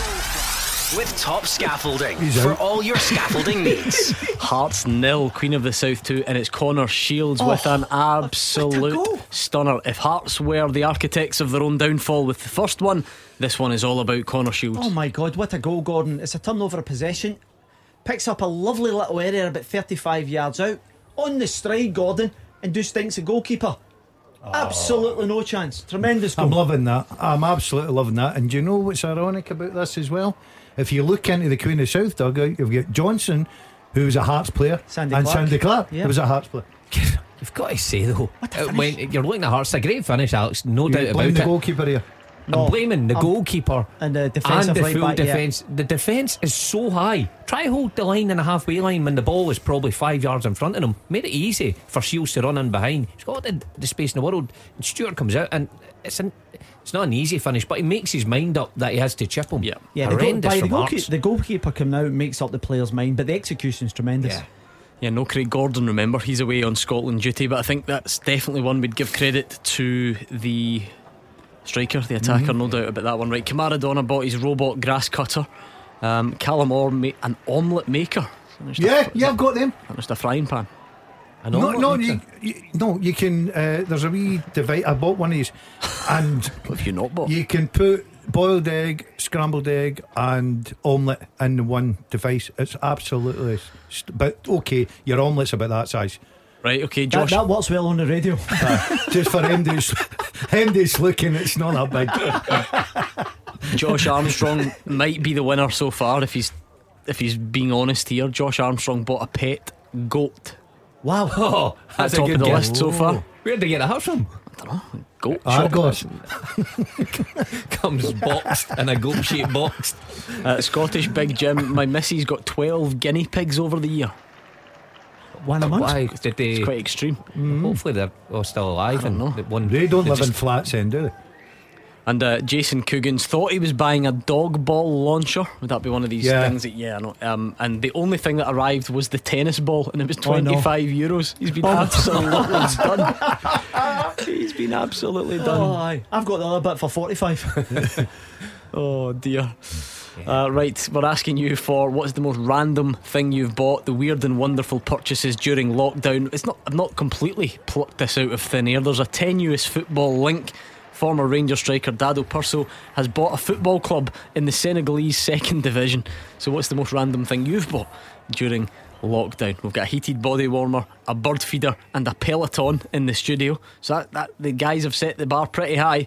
Uh, let's see what you can do on Twitter at Clyde SSB. Um, John the Bomb says we got the Duchess at lockdown and a picture. Uh, I assume the Duchess is the dog, and the dog is wearing a full Malone strip, and it looks like it fits. Actually, That's the a guy dog's, in a dog suit. That's not a dog. No, I don't. the dog's standing on its hind legs. It actually looks like the strip is like, perfectly Somebody placed. in a boxer suit, isn't it? He's looking to see where I am. He's a mother will. Uh, right, there we go. What was the context then behind Dado Pršo? Was he playing there No. in Senegal, or No. is he just plucked that club Told you, out he's of just, thin air? he just sat there and thought, "Pfft, Got to buy a football like, club. what, what can I do? It's lockdown. I need to buy something. We've Spun, all the, been there. spun the globe and put his finger on it. I'll buy a. It's bizarre club there. because I think he has a restaurant. He's involved in a restaurant down in uh, down the south of France, Willow. So to then pitch up and buy a football club in you know Senegal. So you Oh. think to yourself, what's happening there? But uh, Yeah, he's acquired the major part of shares in Demba Diop Football Club that competes in the second division of Senegal. So there you go. he was a great lad. Honestly, what a boy he was. Willow. He's oh formidable. I think I would have played against him a few times. My Dundee United days, Alex. Yeah, he, he so. was brilliant. He was great around the dressing room. You know, a real big character as well. Top draw. You'd have loved him. And a good player also. Yeah, he was a right handful. I never forget the day he was fighting with Big Elvis at, at Tannadice, uh, Lieutenant uh, Tynecastle. Tynecastle, and uh, Big Elvis was come off at half time. He's batting his chest and going, "I'm the daddy," and Big Dad dead cool went, "Yeah, the granddaddy." oh, brilliant. Big Brilliant. Elvis, Elvis brilliant. loved that shout. I'm the daddy. Aye, Who's the daddy? He scored against Inverness Caley Thistle. I think the Scottish Cup last minute to, to win it. Kenny Miller we're getting beat one 0 and uh, Kenny Miller scored the equaliser, I'm sure, and then Elvis scored the winner two one. And he's away to the crowd. I think you'll see it in the crowd when he's celebrating. I'm the daddy. Seriously. Well, well, the thing is, I, sh- I shared He a- meant it as a bit of fun. Ah, he's, he's brilliant. Brilliant. I, I didn't really know Big Elvis prior to doing my coaching badges, Dazzler.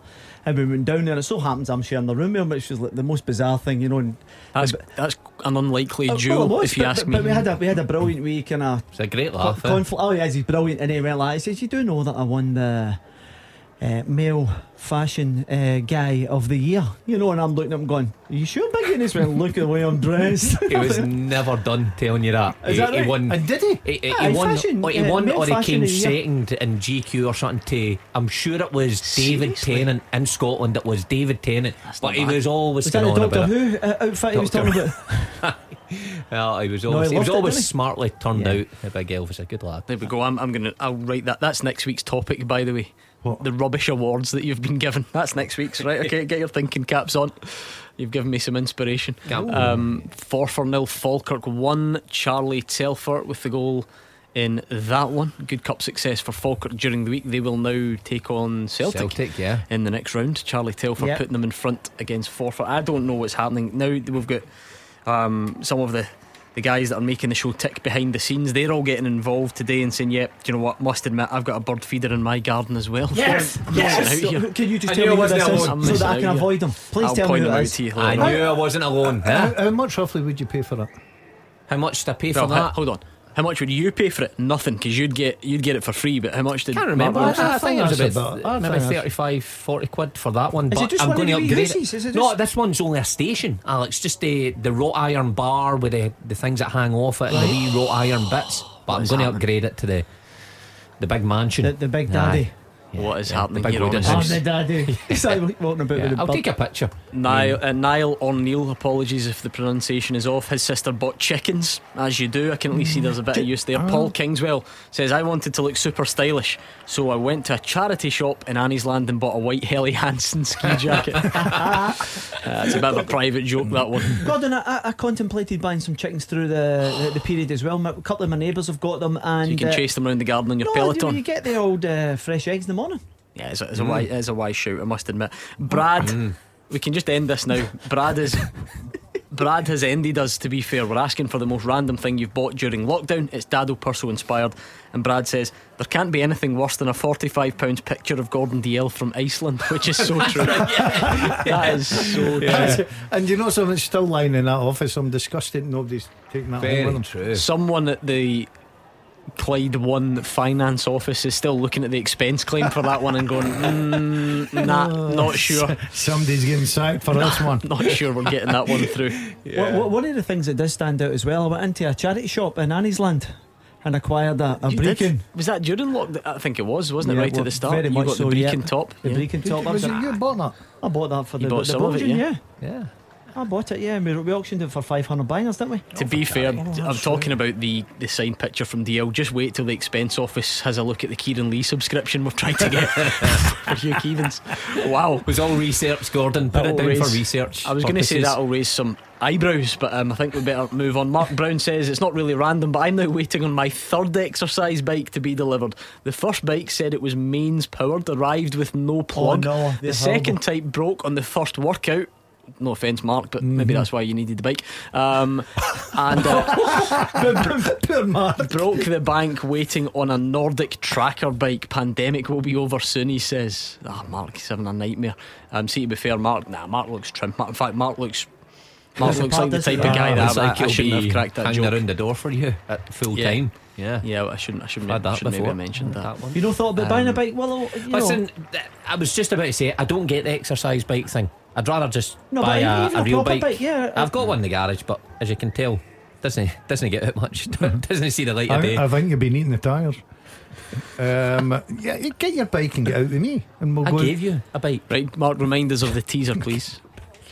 Uh, since 12 13, four players have scored more than one hat trick in a single season in the Scottish top flight who've never played for either old firm team. Can you name them? Right, we don't have anyone with all of the correct answers yet, so you need to get thinking here. The one thing I'll say, and a very common wrong answer, producer Callum, is Adam Rooney.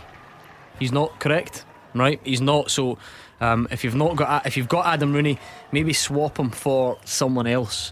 I mean, yeah, I mean Mikey, for instance. I think Mikey has two of them.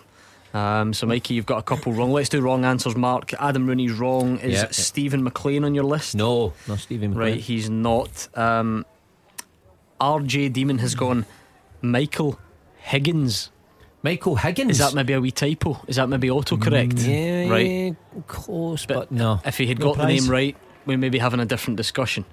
Um, what else have we got here? Mark Hall's. Uh, oh, he says Kenny Miller, but he's, he's played for both, so certainly not him. Uh, Tommy has gone Lyndon Dykes. No, not Lyndon Louis Scored Moult. one. Louis Moult. King Louis. No, not no, him. no. He's not on it. Uh, Load saying Adam Rooney. Schmandog says Ivan Sproul. No, Ivan Sproul. Right, okay, you're going to have to get your thinking caps on, folks. Since the 12 13 season, four players have scored more than one hat trick in a single season in the Scottish top flight, and they've never played for either old firm team. One, th- I'm going to start giving clues because we don't have any any right answers on this. Ooh, two of them are still in the Scottish top flight. One of them is in the Scottish Championship, and he just might be playing today. And the other one is probably hung up the boots. I think he'll be off, off causing mayhem Yeah. somewhere. um, no doubt. Right, so keep your answers coming. Um, one, uh, one is mem- memorable, yeah. For What about that one, Willow, there down the bottom? Uh, no, Right, no, okay. no. We've got two. We're, we're doing okay, Daz. Yes, sir, I can boogie. I get something really random during lockdown, guys, but I can't tweet it because I'm not 100% certain it's legal. Right, okay. Might need to leave that one there. Uh, one of these. Goal flashes with top scaffolding for all your scaffolding needs. Alloa 1, Ayr 1, and it's Innes Cameron on loan from Kilmarnock, I believe, and he's levelled things up for Alloa. Good time to score, half an hour on the clock. Alloa back in it, bit of a foothold. And uh, oh, and we've got another one of these as well, do we?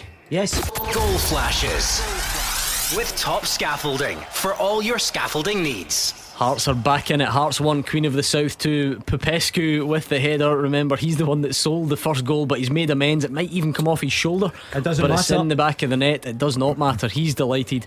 He gives it, they'll get the ball, bit of urgency, back up to the halfway line. Oh, no, that's, that's Straight a off his head. Good Cleaner, header. cleaner header than I gave He's him credit for. He's himself, Willow.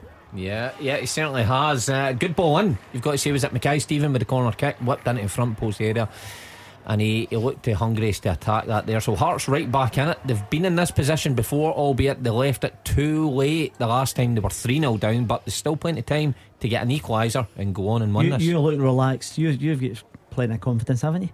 The What? Jambos. No, I went draw. Oh, did you? Yeah, I've no Did you change your confidence mind, aye? whatsoever in the Jambos. I think that they'll scrape a draw today.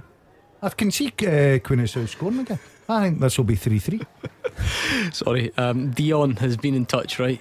Um, it says, thought they were getting a, a brilliant um, lockdown purchase. Remember that purple Ranger strip that was out? Yes. Would that be early? Would that be early nineties? The Adidas one, and it I was remember was it, yeah. was it a couple of different shades of purple Uh, with the yeah, it was stripe? nice. And I must admit, even from just a from a visual perspective, that's a fairly good retro jersey, isn't it? That one. Well, Dion bought it and it arrived. It says it was supposed to be purple, but I got sent this. Couldn't believe it. It is washed out or fake or something. It's, oh. it's gone all wrong. Oh, the grey one. That's Oh. like that's yeah, it's grey. You know what's amazing about that? That when I arrived home after the game last week, I'm walking down the street and out the house comes a guy wearing that exact top, and I've not How's seen that your for house? no, not my house, a right. house in the street, and I've not seen that top for Yes. uh, years and years, and then. Gordon mentions it that Dion's been done with the old fake grey one. There we go. Yeah, that, I think re- the retro football top It's market's much- massive at the moment, isn't it? I think it? a lot of people are doing that. Absolutely. All right. Our Andrew McLean, you can ask him about this. He's went and bought some spectacular Scotland effort for the Euros coming up. I know a few people that have done Yeah. that. Yep. Um, I'm enjoying this conversation on Twitter. I must admit. Um, Ken says I turned 50 during lockdown. I bought myself a long wheelbase, powerful quad bike. Wee bit of a midlife crisis, but it was cheaper than getting a younger version of the Misses. Okay, and Oops, a daisy. Oh dearie me, and much easier to pick up during lockdown. He says. Do not open your mouth, Gordon I Deal. Do not say anything. I've You got a quad bike in the house as well, Willow. I've, I've a build about in the old quad bike. you yes. I do. Yeah, yeah. Got a quad you bike should- in your house. You should Oh, bring in it my in garage. one day. Drive it down. You can. There's, there's, you need the thing. You, You're not don't, you need the Where bit. do you drive it about? Well, you, I used to have it when I had a farm and that, and you go around and collect it and put a chainsaw on it. He reverses it in and out the garage. Farmer You had a farm. Did you? Yeah, this About guy's six acres, yeah. He's got a different yeah. level. This What guy. do you have in your farm? It's, it's six acres of Are land. we going Is for, are we it? going for Big an truck. old I had, McDonald? I had, I had paddocks and um, about an acre and a half it was mature uh, gardens with all these exotic flowers. It used to cost me 17 quid, 17 quid an hour for the, the horticulturists to come and cut them. Are you, do you show your face in Dennistoun now? See, or sometimes you've got to move on for that East you- End boys, you know if what I So why did you leave the farm then? Because I come back from Wolverhampton to, uh, to Oh, Glasgow. down south. Yeah. Ah, right. Okay, got you. Yeah. Speaking of which, amazing. Stephen McCallum, I've bought over a dozen house plants. Uh, I can't even pronounce these, which shows my my ignorance. Is it C- calatheas, ferns, Swiss cheese, Mon- monstera, ivies, palms? He's rhyming off his house plants. This guy. Speaking of which, that Swiss that actually reminds me the worst thing that's been bought. In the dunk, my wife is a prolific online shopper, and it does my nutting. And we're in the house at the moment. Four, five times a day, the doorbell goes delivery, delivery, and you think, what on earth could you possibly be buying next? And the worst of the lot, Stephen's reminded me. She brings it out of the box, and it's a wee kind of fancy, ornate. It's glass. It's got a nice wee kind of chrome top and chrome handle from an expensive shop. I know the one, I won't advertise it. And it's to spray indoor plants, right? It's essentially a fancy watering can. And I'm Oh, no. looking at the thing and thinking, that is unacceptable on any level, mm. especially when we don't have any indoor plants. Oh So, no! Somebody's going No, to no, explain to me why we've bought the fancy ornate. Watering can? It's not. It's not even a watering can. It kind of sprays them. Yeah, no, you know, do- gives them right. Do you communicate with your wife? Because I think that'd be the easiest way to finding out why she bought it. Oh, that's what she said to water the indoor plant, but we don't have You any. don't have. We don't have any. So Oh. use it to scoosh your hair when you're doing your hair. Goal flashes with top scaffolding for all your scaffolding needs. Good signing this. Scott Tiffoney just joined on Tuesday, I think, and he scored for Partick Thistle. Airdrie nil. Partick. Oh, it's one all, is it? I've lost track. The brawl One- one threw all. me off. Jack One all. Mackay. So he did. Airdrie one. Partick Thistle one. There we go. Scott Tiffoney. Good signing. Obviously, what an impact. Yeah, um, I think that'll be. A, I think that's a really good game on paper. Um, I think Andrew McLean will get a lot of goals there, Gordon. Uh, two attacking sides, one-one. Uh, I went for a draw, so I'm quite happy just now. Yeah, me too. I went for a draw as well. you did, Dazzler. Alec? I just seen a nice wee bit of footage here. I think it was Dobbie chased uh, Berra back and absolutely smashed him. but I'd like to see if my centre forwards will up. Yeah. Here's another. Defending from the front. Chance for Queen of South. Daz might be right. Daz said their Queen of South fancies him to score again and Come on, come I on. do, boys. I Hearts do. Honestly, I think, next. I think Queen of at the South are playing some good, decent stuff, and they fancy this little chip with the goalkeeper. He seems to be off his line. Look, I think they've studied to- that. to- He's his line. Studied it, yeah. He's, they've looked at that. That's a good striker's instinct. Looking at where the, the goalkeeper positions himself. It's a good game, isn't it? Oh, It's- it's intense stuff. yeah, if I could see it, uh, it would be terrific. Unfortunately, I can't see it. Uh, well, they two can see it. You two enjoying it? I'm loving it. It's, uh, I have to say though, Hearts have actually responded quite well. Well, they're actually trying to get this equaliser, and it allows Queen of the South to counter.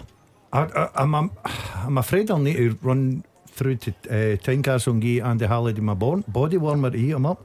I've not seen him on the ball. Oh no, he had a good No, shot to at goal. fair, no, did he's, good shot. He yeah, he's did been decent alright. enough Yeah. That's shot. okay then. I'll let him away with it. Yeah, he's, he's done all right. Montrose one, Clyde two. Lewis Jameson has put uh, Clyde in a, a commanding position there as we edge towards the end of the first half. Um, let's do some more wrong answers on the teaser quickly, Mark. Question, please. Okay, since 12 13, four players have scored more than one hat trick in a single season in the Scottish top flight who've never played for either old firm team. Can you name them? In fact, I'm not doing any more. I'm just saying that's a, your two minute warning. Um, and we'll close the lines. We'll, we'll pr- pronounce a winner uh, very soon indeed. I'm just so distracted by the, the, the lockdown purchases. They're spectacular on here. They really are, honestly. Craig says he bought an eight foot swimming pool and a Hoover. Not sure how that works. That's eh? out. Roy's mates, that eight foot swimming pool. David has bought a glow in the dark kettle. You having Why? that? Well, why not? glow in the dark Why kettle? not? I like that. Nah, I'm happy with turning that. the light on at night. No, don't mind that at all. Quite happy with that. Jamie says the best thing I've bought a big inflatable chair, and sure enough, he sent a oh. picture, and it, as it says on the tin, it's an inflatable chair. I, there's not much more to add uh, hmm. to that one. Um, lots of people buying things that have turned out to be not quite what they thought. David Smith bought a laptop online, but all that turned up was a box and the power cable. Oh, How'd you explain that? oh, that's a. Well, winner. ask, ask Willow's old man. He'll tell you. Oh, he's a delivery driver. That's right. Yeah. yeah, yeah, yeah. Some He's had a very eventful week, but I, I don't think we can actually go No, there, can we? No, no, no, no. Is Can't go there. Nah, We better under- not. Big story. Um, yeah. we, we better not. Um, I'm seeing a theme here though of things that are turned up and are not arriving actually. So r- remember, I, I got the it's not a purchase, but I got quite the big arrival in December. My, my daughter was born. Mm-hmm. She so is now over three months. She still doesn't have a cot because that hasn't arrived, and that's a very very touchy subject. Why didn't you order it Duncan house. earlier? Oh, oh, oh, believe me. Oh, yes. Believe Did me. you It- suggest that? No, no, no, no, no. It was ordered Months in advance. months in advance. Let's You know- just let's just say the company are about a week away from getting named and shamed on this show, right? Yes. I shouldn't abuse Let's my. I shouldn't abuse Aye, my position, but they're about a week away. What about a travel call? Could you know get a loan of one of them for Oh, no, one of your listen, oh, she's not sleeping on the floor or anything. She's young. She's, She's on the couch, Alex. so she, she's young, so she doesn't. Stick her on the couch. She, she, right out. she doesn't before child services get involved. She doesn't need to be in a cot of her own yet. She's only three months, so, so we do have a little bit of time. But if the cot company are listening, that's not the point, right? So it's a bit of time before she would move into her own room. Oh. And go in the cup. But I'd say a week away, right? They don't know who they are. Name them. I think. Re- revisit this next week. If it's not arrived, Yes. we'll slaughter them because Wow. I. I now hope it doesn't arrive. Not for your daughter's sake, but baby born in December. I think the cop was ordered July. What? Yeah, July. Yep. So no, it's on uh, the boat. it- I was going to if we- say, see if if we they say name it's it- in the Suez Canal. will we start naming and if you give us a wink? A wink. Oh, yeah, I, I, c- nah, we'll just leave it. No, you want a, it's one of these daft companies. We'll, Yeah, we'll leave a it. freebie. I'm There's your always an angle. Always an angle to Gordon, this.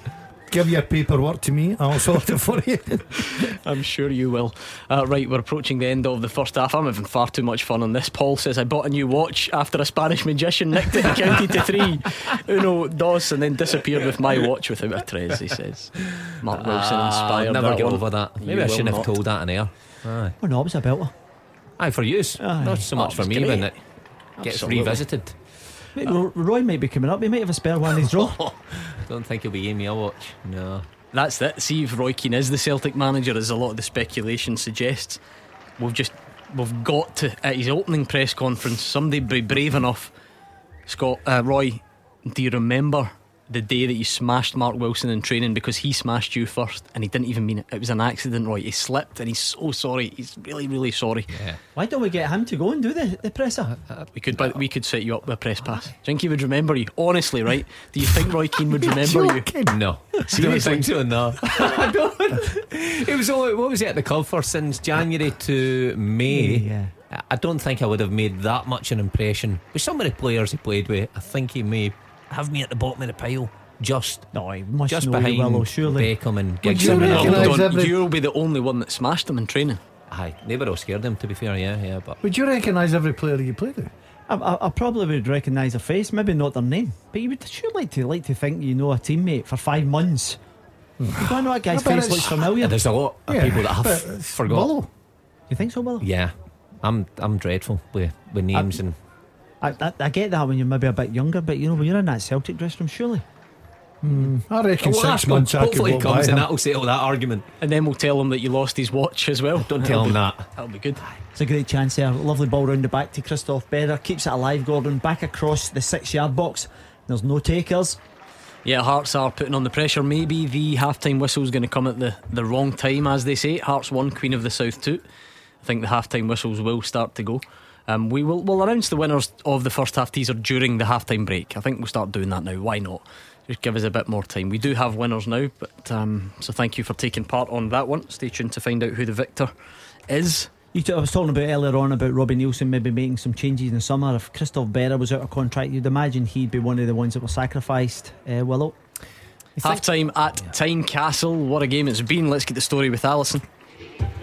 Half time at Tynecastle, Hearts 1, Queen of the South 2. An entertaining first half, and it's the visitors that have the lead. 90 seconds it took for them to open the scoring. A slack pass by Mihai Popescu, and Connor Shields took advantage and fired past Ross Stewart into the goal then.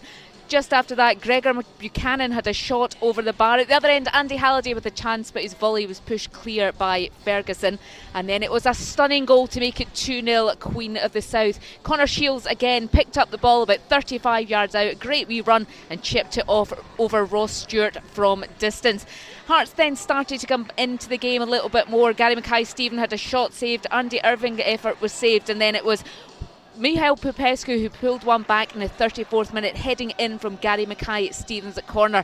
Then at the other end, before the break, Stephen Dobie's shot was gathered eventually by Ross Stewart in the Hearts goal. So it is Queen of the South with advantage at half time. Hearts 1, Queen of the South 2. Good game that one. Queen of the South still in charge, and you have to say if it stays like that, the Hearts fans will not be happy. It's been quite a week after that cup defeat. In Brora, half-time whistles are starting to go. Queen's Park 2 up on Brechin. Goalless Jim Duffy's Dumbarton against Peterhead. He'll be hoping for a more straightforward afternoon after his goalkeeping debacle um, last weekend. Do we have any other half-time whistles? We do at Starks Park, Fraser. Raith Rovers nil, Morton nil, no goals, but a game that's been played at good tempo as the game has swung from end to end and plenty of hard work and attack, attacking intent.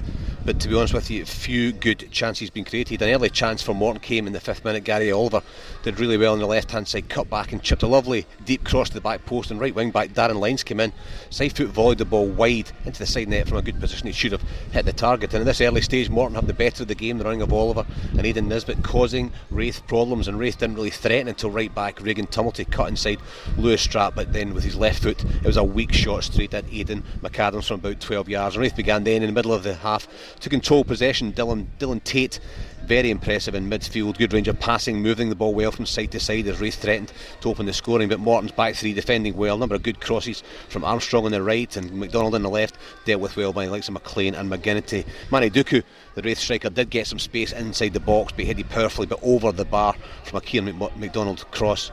At the other side, it was Jimmy McDonald in goal, clutched a couple of really good crosses into the box from Morton before Steve McGinn came the closest to scoring for Morton. Experienced midfield man picked up a loose ball on the edge of the box, dummy to shoot with his right, switched on to his left and curled the ball inches wide with Jimmy McDonald at full stretch and probably beaten had the ball been on target. Game needs a goal to open up. Half time here at Starks Park. Raith Rovers nil, Morton nil. It's also half time at Alloa, Ayr United. Roger Hannah. Yeah, Alloa Athletic 1 Ayr United 1 at half time. A strange game this. Gordon Alloa, bottom of the championship, really came flying out the tracks. Some terrific football from Peter Grant's side. They should have been ahead. A double chance after 12 minutes. John Robertson, who's playing as a right wing back in a sort of reshaped Alloa side today. A shot blocked in the box. It fell kindly for Innes Cameron, a striker on loan from Kilmarnock who had spent the first half of the season on loan at Ayr United. His shot, it looked destined for the back of the net. A terrific save though from Viljami Sinisalo to keep the scores level. And Ayr United had been seen as an attacking force, but they took the lead after 15 minutes. The first time they had ventured up the park. Cammy Smith, who started wide right, he found himself in a position wide on the left hand side, found some space, cut the ball back into the box, and Tom Walsh timing his run beautifully for a finish across the Wasps goalkeeper Neil Parry for 1 0. And that really knocked Ayr into their stride. They could have been two up. Lovely one two in the edge of the box involving Michael Miller. Run from deep in the midfield into the box. He controlled the return pass and it needed a really good save from Parry to just keep it at 1 0. Alloa tried to push forward. Lee Conley's cross headed off target by Cameron, but Ayr missed a gilt edged chance to go two up after 31 minutes. Patrick Reading, Scotland under 21 left back, burst forward, a terrific cross to the back post. It looked as if Tom Walsh just needed to touch it in for his second, and somehow he contrived to fire off target. And they really paid a high price for that. Less than 60 seconds later, Alloa breaking to the other end. Scott Taggart making his 200th appearance for the Wasps this afternoon, fed the ball through, and it had to be that man Cameron lifting the ball over Sinisalo for 1 1. Ayr tried to respond again before the break. Luke McCowan, a fine run, ending with a 20 yard shot, which was just deflected wide for a corner. But David Hopkin will be kicking himself his side, aren't clear at the interval. The break, it's Alloa 1, Ayr 1. Do we have a half time whistle yet at Airdrie? Uh, Partick. We actually don't because when some of the other games had kicked off, in fact, someone had scored. Who scored first? Queen of the South. They scored, and Airdrie weren't even out the tunnel yet. And then there was a brawl uh, during the first half as well. So I'll tell you what, we'll just. Oh, it's, it's half time now. Here's Andrew McLean. Airdrie won, Partick Thistle won the half time score at the Pennycar Stadium. And despite a bright start from the home side, I think Partick Thistle will be kicking themselves that they've not gone in at the break ahead, given a flurry of late chances in that half. But as I said, it was a quick start from the home side, a long throw from the left in the second minute. It landed at the path of Jack Mackay, who was up from the back, and it was a striker's finish really past Kieran Wright for 1 0. Then at the other end, Joe Cardo with a free kick from the right. Airdrie striker Callum Gallagher got a touch with his head, and it actually came back off off the post before the hosts managed to clear. Then a bit of a flashpoint. Ewan O'Reilly booked for diving. A couple of Partick Thistle players took issue with it, some pushing and shoving, and that was followed by a couple of yellow cards from the referee Craig Napier. Then a massive moment at both ends as Airdrie put a corner into the box. It banded about before Thistle keeper Kieran Wright looked to make a brilliant close range save. Thistle then cleared it and the ball over the top uh, to Scott Tiffoney. He was one on one with Max Currie in the Airdrie goal. We slotted it under him at the edge of the box and it nestled in the back of the net for one all. And Thistle really should have taken the lead five minutes before the break. Joe Cardo found Brian Graham with a cross from the right. Graham looked destined to score a header from point blank range, but it was poor and straight into the arms of Max Currie, and that kicked off a load of chances for the Jags. Scott Tiffoney did brilliantly to work his way into the box, slipping past a couple of challenges. He looked to have a clear shot on goal, but a diving block from Callum Fordyce uh, denied him then. Shea Gordon pulled his shot wide from the resulting corner, and just before the break, they went so close again. Stuart Bannigan's cross from the left looped over goalkeeper Max Currie, but he was relieved to see it bounce off the top of the bar.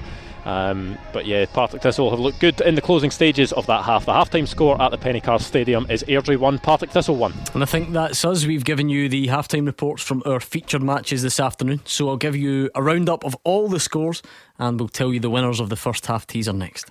Scottish football's league leader. This is Clyde One Super Scoreboard. Mark Wilson, Gordon Dalziel, Alex Rae are in the studio. We've got the top team all around the grounds. They've been keeping an eye on our featured matches this afternoon. It's obviously international weekend, so it's championship and below for us here in Scotland. So at half time, it's Alloa 1, Ayr 1, Hearts 1, Queen of the South 2, Inverness nil, Arbroath nil, and Raith Rovers nil, Morton nil in Scottish League One. Dumbarton nil, Peterhead nil, East Fife Cove Rangers nil nil, Airdrie one, Partick Thistle one, Montrose two, Clyde two, and Forfar nil, Falkirk one. In Scottish League Two, Edinburgh City one, Stenhousemuir nil, Elgin City nil, Stirling Albion nil, Cowdenbeath one, Stranraer nil, Brechin City nil, Queens Park two, and Albion Rovers nil, Annan Athletic nil. So those are your halftime scores. Let's take a look at that first half teaser. Mark Wilson, are you in the middle of your halftime? No, pie? no, no, no. you're I'm not. an You're- athlete. You're Yeah. good to go. Yeah. Let's do it. The first half teaser. With Sunday's Scottish Sun. Free goals pull out plus Davy Provan's, Frank and Fearless column.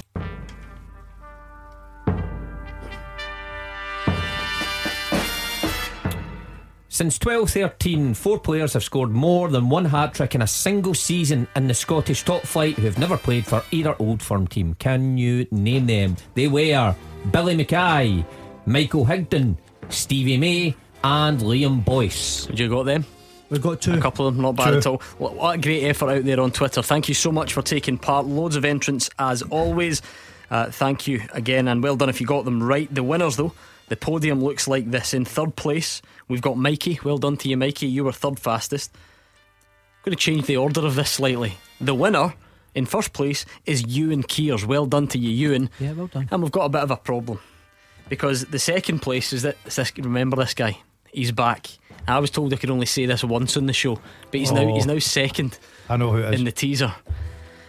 So well done to you. The silver Uh-huh. medal goes to the Twitter account of the name. Gordon Dalziel has a tiny willy and big balls. Is that, I, I- I can't repeat it. I had to say it. That's the Twitter name, and um, uh, we'll be back for the second half next. The team with the biggest support in Glasgow and the West. This is Clyde One Super Scoreboard.